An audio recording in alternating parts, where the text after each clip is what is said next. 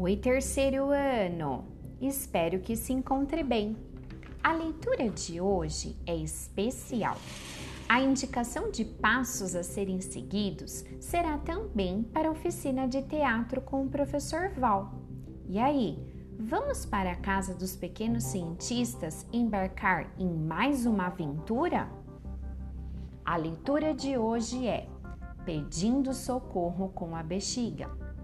Certa manhã, a casa parou numa floresta que parecia romântica, mas logo ficou claro tratar-se de uma mata cerrada. Isso despertou a curiosidade dos pequenos cientistas que se embranharam no matagal. Vicente saiu na frente, porém acabou avançando demais e perdeu o contato com os outros. Já nem conseguia ouvir as vozes deles, começou a gritar, mas, como estava resfriado, logo ficou rouco. Infelizmente, ele não sabia assobiar. Já estava quase chorando, desesperado, quando se lembrou da bexiga que trazia no bolso da calça. Aquilo tinha que servir para alguma coisa, mas para quê? De repente, teve uma ideia e até perdeu a vontade de chorar. Vicente encheu a bexiga, esticou o bico dela no sentido da largura, foi deixando o ar sair aos poucos e produziu um som agudo, como se fosse um chiado. Controlando a saída de ar da bexiga, Vicente produziu três chiados curtos, três longos e mais três curtos. Isso significa SOS um pedido de socorro em código Morse. O código Morse é um sistema de comunicação que usa a combinação de dois sinais para formar todas as letras do alfabeto. Um sinal sonoro longo, representado por um traço, e um sinal sonoro curto, representado por um ponto. Então, S é o representado por três sinais curtos e o O é representado por três sinais longos. Em pouco tempo, ele ouviu uma espécie de assobio. Às vezes, Carla irritava Vicente com seus assobios estridentes, mas dessa vez eles soavam como música em seus ouvidos. Ele respondeu com outro SOS. Pode parar com este barulho, disse Carla, já ao lado de Vicente, olhando para ele com estranheza. Será que ela tinha percebido que ele estava quase caindo no choro?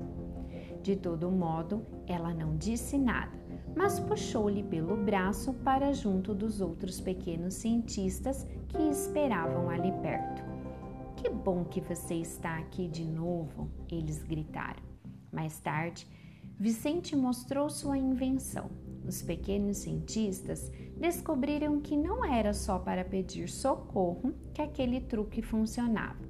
Depois de um pouco de treino, todos já estavam tocando música, cada um com uma bexiga. Quer experimentar a ideia do Vicente? Sempre dá para levar uma bexiga na bolsa ou no bolso para usar num caso de emergência.